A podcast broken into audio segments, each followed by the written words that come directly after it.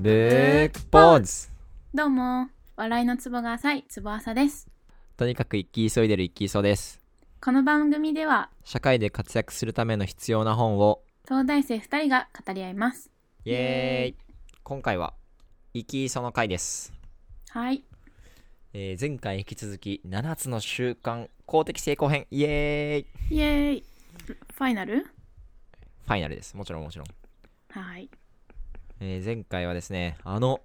スティーブン・コビー氏が書いた、全世界で3000万部も売れた7つの習慣のですね、私的成功編をお送りしました。今回は、公的第成二部功編ですね。第2部です。はい。もうね、重たい。一期一会が重いんですよ、この人。えまず大好、き公的成功っていうのはどういうものかっていうのは、えっとはい。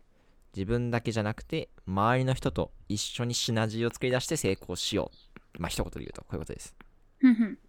で、え今回はですね、第4、第5、第6の習慣が公的成功にの習慣で、うん。で第7の習慣ってのが、えっと、第私的成功と公的成功を繰り返すための、まあ、基礎体力づくりとはみたいなやつですね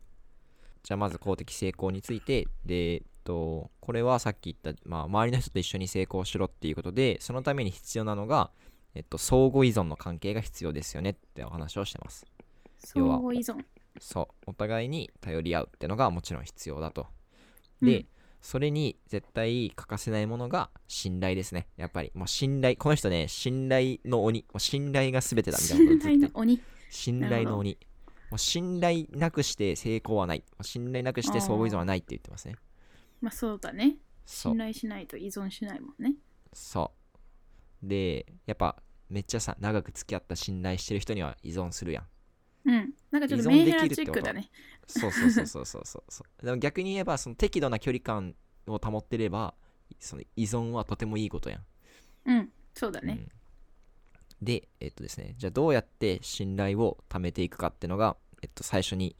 第4の主観に入る前にですねちょっと紹介してあるので、えおっーと、これがね6個あります1つ目相手を理解しろ相手をはいはい理解しろ、まあそうだよね自分のことをさ分かってくれない人を信頼はしないそれはうそう、ん。あ自分の話は俺はこうだった昔こうだったってする人はあんまさ信頼できないとそうね。 2個目小さなことを気遣えでうんうん例えば、例えばだけどなんか昔俺が誰かに100円貸したのをちょっと経って100円ちゃんと返してくれたみたいな100円言うて100円だけどあちゃんと返してくれる人間なんだみたいなうん。確かに。小さなことを大事だね。そう大きなことじゃなくて小さなことも常に気をかけろうん。なる3ほどつ目約束を守れはい。それはねそうよ約束破る人とかさやっぱ信頼できんやんうん。なんか明日じゃあ来週の金曜一緒に遊び行こうっつっててさなんかごめん急にドタキャンってのが何回も続くとかさうん。こいつ約束守れんやつやなみたいな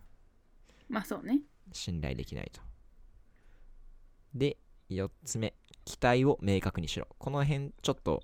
今までのやつは結構馴染んでると思うけど期待を明確にしろ、でこれは、誰への期待えっと、自分が相手に対する期待を明確にするまあお互いの明確、お互いの期待も明確にしないといけないんだけどそのなるほど言わないでさ言わないでなんかほんわか期待し合ってさで結果うん見たら全然違うみたいな、うわーみまあたいな、そうねギャップが生まれると失望につながるもんねそうそうそうそうだから思ってることをその期待してることをちゃんと口にしてそこを最初にすり合わせる必要があるよねっておっしゃうってます、ーんこのコビー先生はなるほどで、え5番目誠実さを示せ まあそれはいやそうそりゃそうだよ全部全部においてそうなんだけど なんか例えばさいやもうこれさそうそうだって分かってるでしょでも結構みんな、その陰口とか言うんよやっぱ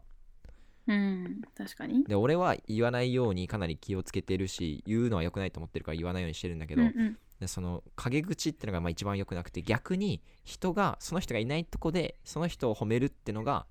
もう誠実の表れであると、一番いいって聞くよねいないところで褒めるってそうそうそうそういう人間になりなさいとおっしゃってますはい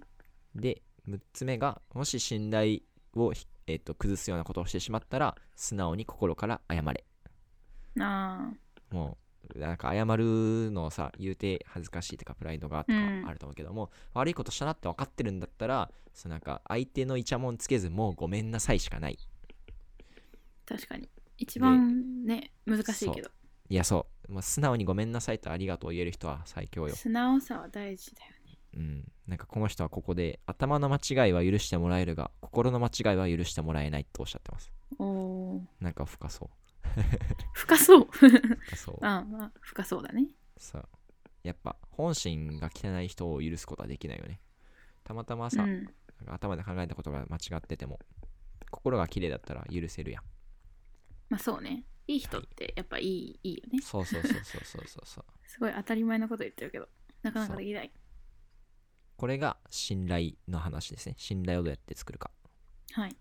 で、こっから、えーそれぞれの習慣に入っていきます。まず、はい。第4の習慣。ウィンウィン or ノーディール。ウィンウィン or ノーディールです。うーん。で、まあ、端的に言うと、どっちも得じゃないなら、あどっちも得になるような契約か、もうそれが見つけれないんだったら契約しない。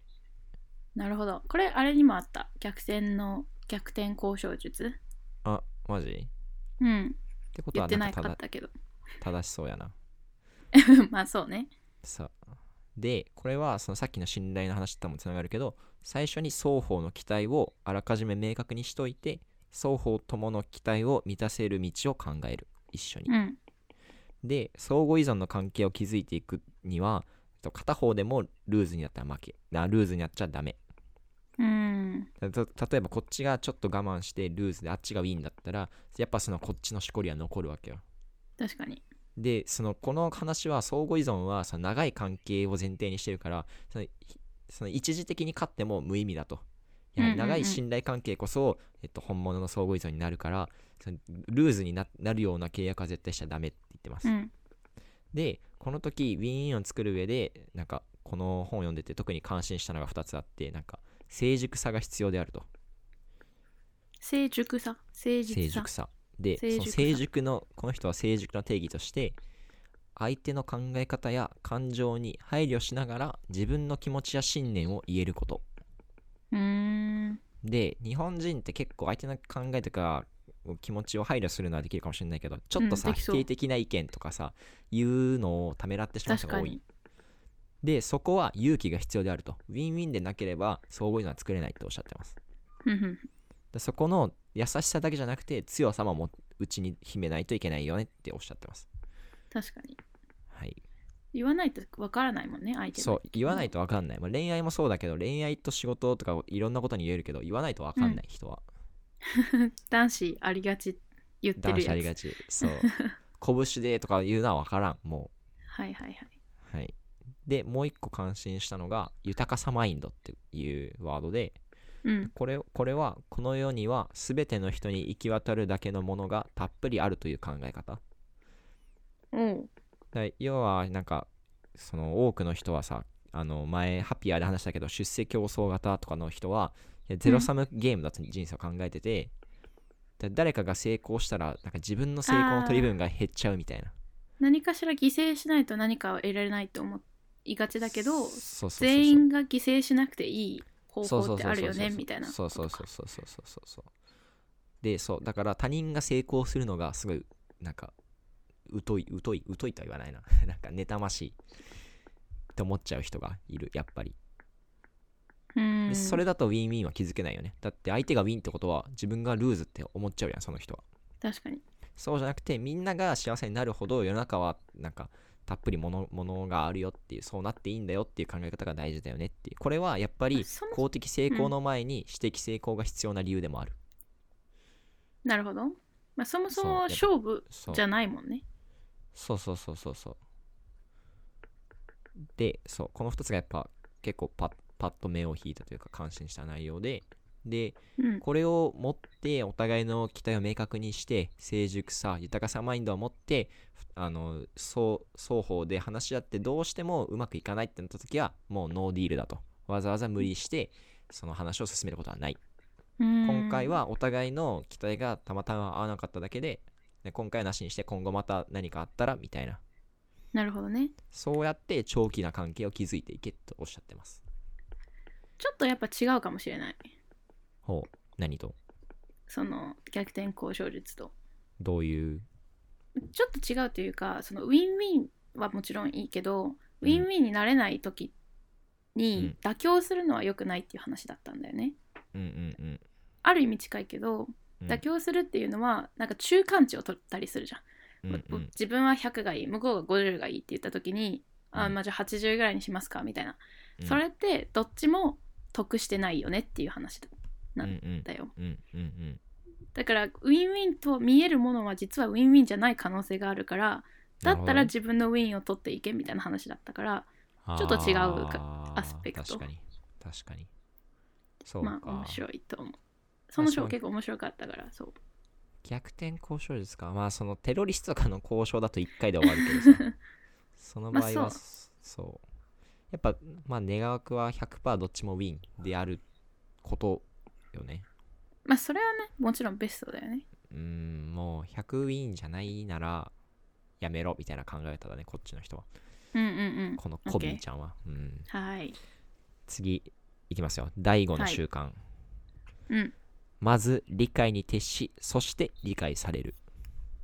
なるほどうん、これもさっき最初に冒頭に話したあの信頼の一つの理解するっていううんうのんにつながってんだけど、まあ例としてねここで僕がある例を話しますでお父さんと息子がいました、ね、この2人の会話お父さんもう学校なんて嫌だよなんかあったのか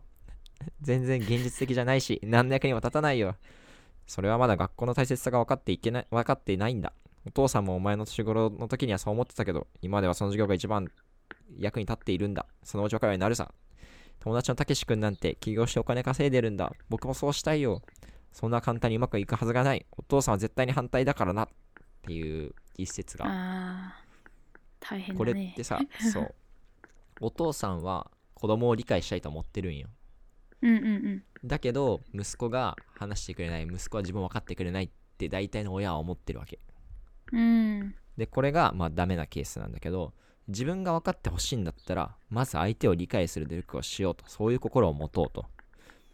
あーで大事だやねりがちな間違い今の例に結構あるんだけどやりがちな間違いとして4つあります1個目評価するこれは自分が同意か反対か言ううーんなるほど俺俺は賛成だとか俺は反対だとかまあそのディベートとかは別だよその人うん間関係を築いていく上で、それはいらないそれをやっちゃ信頼は築けない気づけなそう確かにそう2個目探る、ね、これは親と息子の例でさっきの例でわかるけどなんかひたすら探ってくるやん親って結構例えば最近調子はどうだとか何か変わったことはないのとか学校は面白いかとか自分がうん興味あることをひたすら探ってくる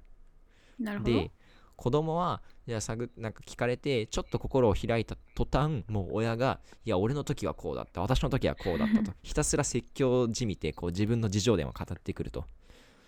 でもうそういうことされたら子供はもうここすら閉ざすよねってなってるわけなんですよはいはいはいだから探るんじゃないとまあ聞いたことあるよねなんか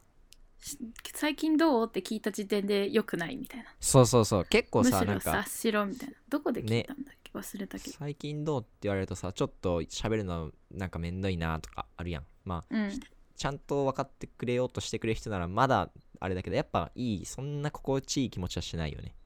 うんてか何を話したらいいんだろうってなるよねうんそうねちょっと義務感があるっていうかうんそうそうそうそうそうそうそうそうで3つ目助言するあこれもダメで自分の経験からね助言しがちなんですよ大人の人とかは特にーうんもう自分の経験まあそれはしょうがないある程度そのまあ自分の経験からしかものを語れないっていうのがその根底にあるんだけど、まあ、やっぱりしょうがない部分はあるんだけどそのもうなんかそういうことがだから説教するとか助言はいいと思ってるかもしれないけどよくない実は受け取り側としては、うんまなかなか聞いてもらえないよね言ったところでそうそうで4つ目解釈するでこれは自分の今までの行動とか動機を元にして相手の行動や動機を解釈する例えばうんなんかなんだろうな相手が例えばじゃあ学校辞めたいって息子が学校辞めたいって始めて俺の時は自分がグレててなんか全然学校面白くなかったから学校辞めたいって思ってたからお前もそうだっていうパターンがあるとしてでも本当は息子は例えば違うことに取り組みたいとか別の専門学校に行きたいとかいう理由があるかもしれないのに自分の経験をもとにしてしその解釈してしまううんこなんれかも自よく分のパターンに当てはめそうそるうそとうそうそう違うよってなるってやつねそうそうそう分かってくれないよっ確てなっちゃうでこ子供は心を閉ざしてしまうとはいじゃあどうすればいいのかということなんですよね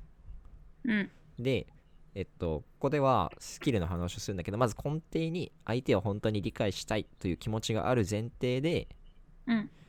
そのスキルには4つの段階があって1段階目はまあよく言うミラーリングオウム返しってやつ、はいはいはいはいまあ、相手が言ったことを傾聴そ始のまっまたまよ言う傾聴始まったよこれは傾聴すべきっていう話につながりそうだおおーどうぞ でで 2, 個二段階目が相手の言葉を自分の言葉に置き換えるうん例えばなんだろうな すごい簡単な例だけど腹減ったって言ったやつが言ったらお腹空いたんだねみたいな だからまあまあ置き換えてあげると、まあこれでもちょっと分かってくれてるってことになるわけよで確かに3つ目が、えっと、相手の気持ちを言葉にする相手の出てない気持ちを言葉にするおおーそうで最後の4段階目が、まあ、これら3つを全て使いこなせるっていうことなんだけどうんうんうんで、えーさっきのお父さんと息子のいい例としてお父さんもう学校なんて嫌だよ学校のことで随分不満があるみたいだなこれがまず相手の気持ちを言ってる言葉にしてて、はいはいはそうなんだよ現実味がないし役に立たないよ学校は何の価値もないと思っているんだなまあそうかも何の役にも立たないし友達のたけしはもう起業して稼いでるんだたけしは正しい選択をしたんだと思っているんだなまあある意味ではそうかなお金も稼いでるんだしでも何年か経ったら後悔するんじゃないかなたけしは間違っていると思間違っているかもと思っているんだなきっとそうだよちゃんと学校で勉強したしてから社会に出ても十分遅くないはずだろうしみたいなうん常にこうなるほど自分の意見を言うんじゃなくて相手が何を思ってるかっていうのをその理解しようとしてあげる言葉にしてあげるってはいいうプロセスがその信頼構築ではいいよねっていううんうんでなんかその自分話してそうて気持ちよさそうだよねそうそうそうそうそうそうで相手が感情にな感情的になってる時にはもうそのなだめてあげるように相手の言葉を例えばリピートしてあげたり気持ちを言ってあげていいんだけどなんか相手が論理的になってきたらちょっと自分のその助言を挟んでもまあ良いみたいなどうしても言いたい時はうーんそうでその信頼があればさ例えばもちろん親でさいろんな経験をしてるわけだからその言ってることは必ずしも間違いではないやんうんでそれを伝えたい時はそのちゃんと相手が論理的になってる時にあこうこうこうなんじゃないみたいな言ってあげるといいみたいなそうねまずは聞いてもらえる土俵を作らないとそいうけないもそんうねそうそうそうそうそうだからもう全大前提として理解する側ってことよ確かにそう戦略的傾聴と言ってることは同 じだそれはどこで出てくるの かな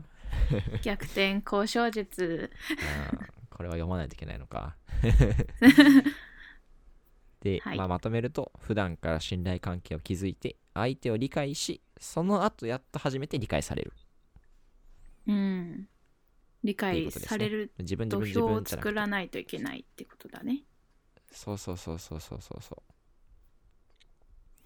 はいここまでが第5の習慣ですね、はい次第6の習慣シナジーを作り出す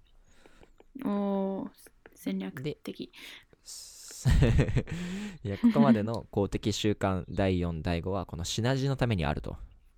うんうんでシナジーってのは全体の合計が個々の合計よりも多いこと要は一人一人がやはるいことよりみんなでやった方がアウトプットがいいものになるっていうのがシナジーってことででこのシナジーによって創造的なことが可能になるよねとでもシナジーを起こすためには心を開いたコミュニケーションが必要だとでそのためにはこれまで言ってきた知的成功だったり信頼だったり理解全てが必要だと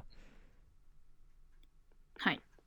で例えば信頼が低いと自分の立場を守ることしか考えないでなんか上げ足を取られないように当たり障りのないようにしかコミュニケーションを取らないとうんでそこそこの信頼関係だと、まあ、それなりの意見は出すけどだから面と向かって反対意見を言ったりはできないそれをあえて避けるような会話になってしまうとうんうんでも信頼関係を築けているっていうすごい深い信頼関係があるならばあのオープン自分のクリエイティブな部分をオープンにしてコミュニケーションを取るとそれによってシナジーが生まれるよねとおっしゃってます確かにステージがあるってことだねその信頼度によってそうそうそうそうそうだからもう全てはそのもう信頼っていう一瞬では作れないものから全て生まれてんのよだからそうのんシナジーも簡単には作り出せるものではないとなるほどまずそう45でこう基盤作りみたいなのをどんどんそうそうそ整うえそうて初めて心を開けてくれるとそう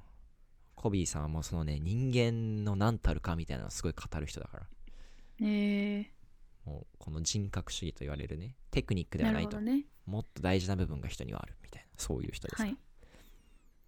はい、でそしてその信頼関係に基づいたコミュニエーシコミュニケーションからウィンウィンな第3の案が出るはずだとでどっちもの得ができるような案が出るはずだと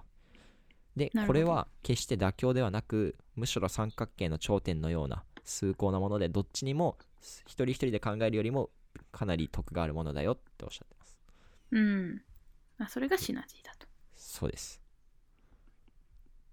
はい、はいシナジーここまでが第6の習慣はいそしてえー第7の習慣、刃を解ラくストラストです。ついに第7の習慣です。で、わーいコビーさんはこの私的成功とか公的成功は1回じゃダメだって言うんですよ。何回も何回もやるもんなんだという。でそのためには、やはり自分の鍛錬が必要だと。肉体的。で、それの鍛錬の4つの側側面があるんだけど、肉体的と、あと知性、あと社会情緒と精神。この4つを常に磨いていって、その私的成功、公的成功を繰り返していかない、繰り返していけないといけない。なるほどとおっしゃってます。で、例えば肉体的な鍛錬だと、週に3から6時間は運動しろとおっしゃってます。えー、毎日1時間毎日1時間やってんのえ週3から6うん。の7を取った、 7を取った、7を上回っていくス タイル。いやまあわでかきりれやばすいですよね。まあ、無理ない範囲でなるほど続けねていくことが大事。 2日に1回とかねそうそうそうそう。で、知性だと、あのーテレビをすごい、まあ、邪魔なものだと思ってて、テレビっていうのはすごい関心の輪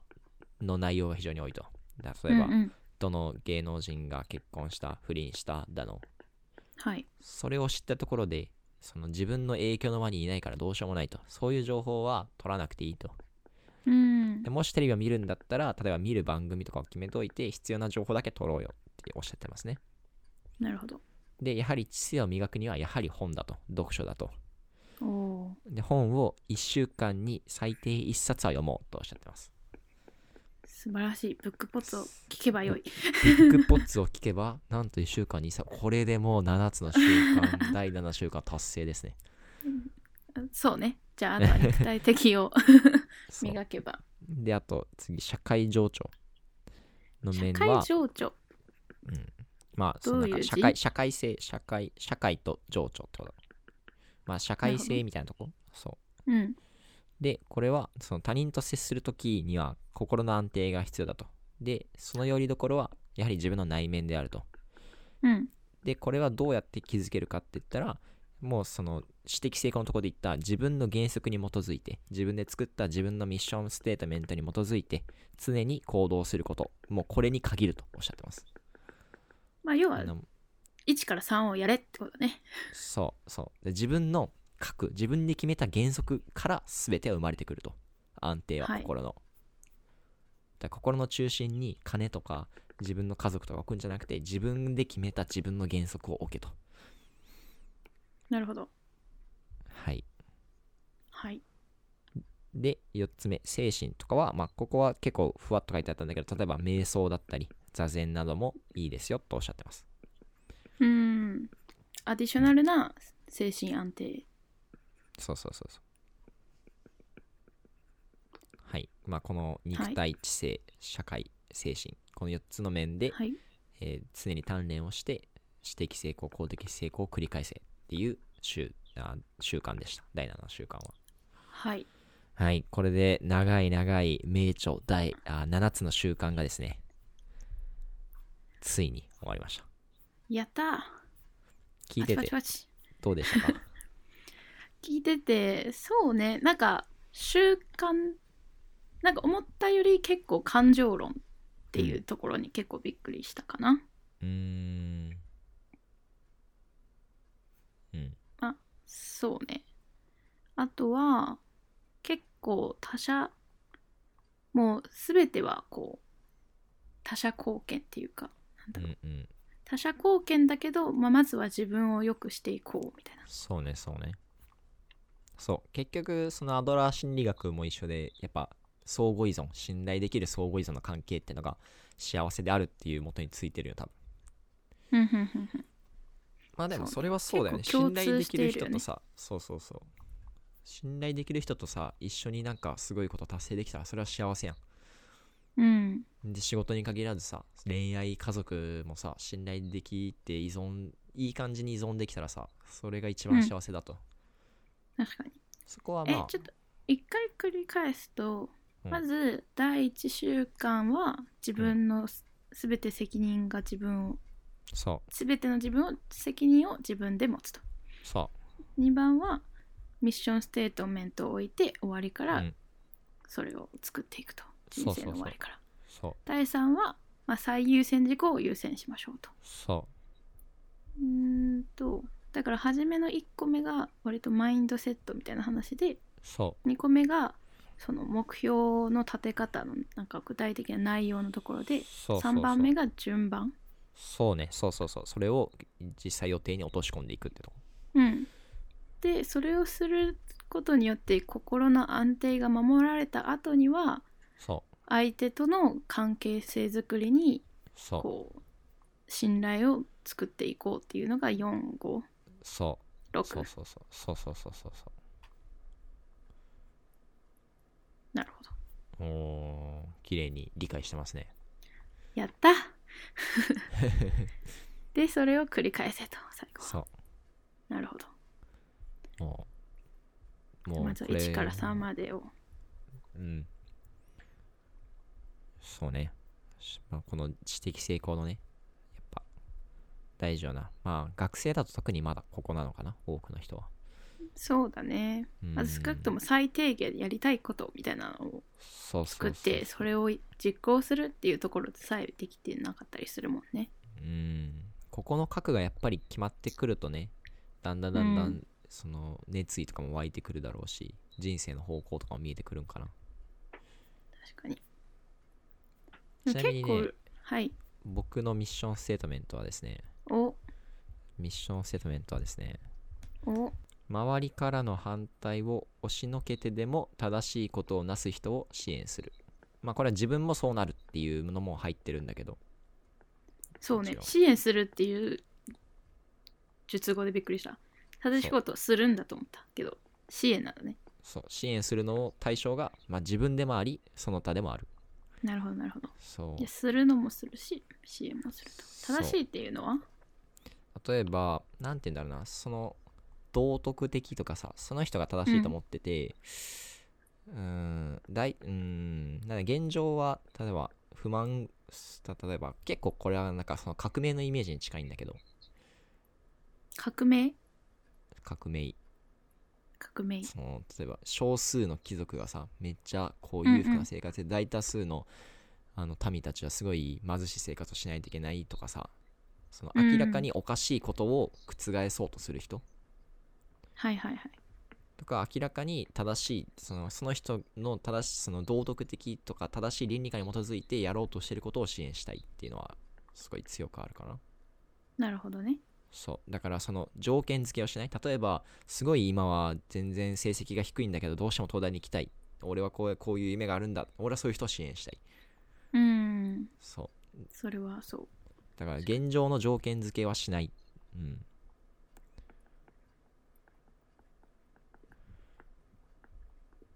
はいはいいいですねでちゃんとち実こうしちなみにてもうもうちょっと話すと そういう人がどうぞ一人生まれるとその周りの人も影響を受けるわけようんうんうんいやその人をそういう核となる人をいっぱい育てれば育ててるなるほどこう多くの枝葉に散っていくわけよそのいい影響がはい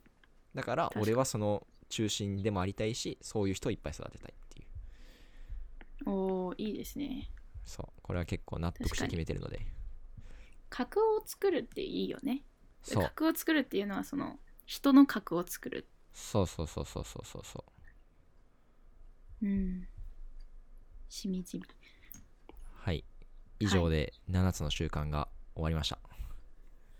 ありがとうございましたではまた次回はい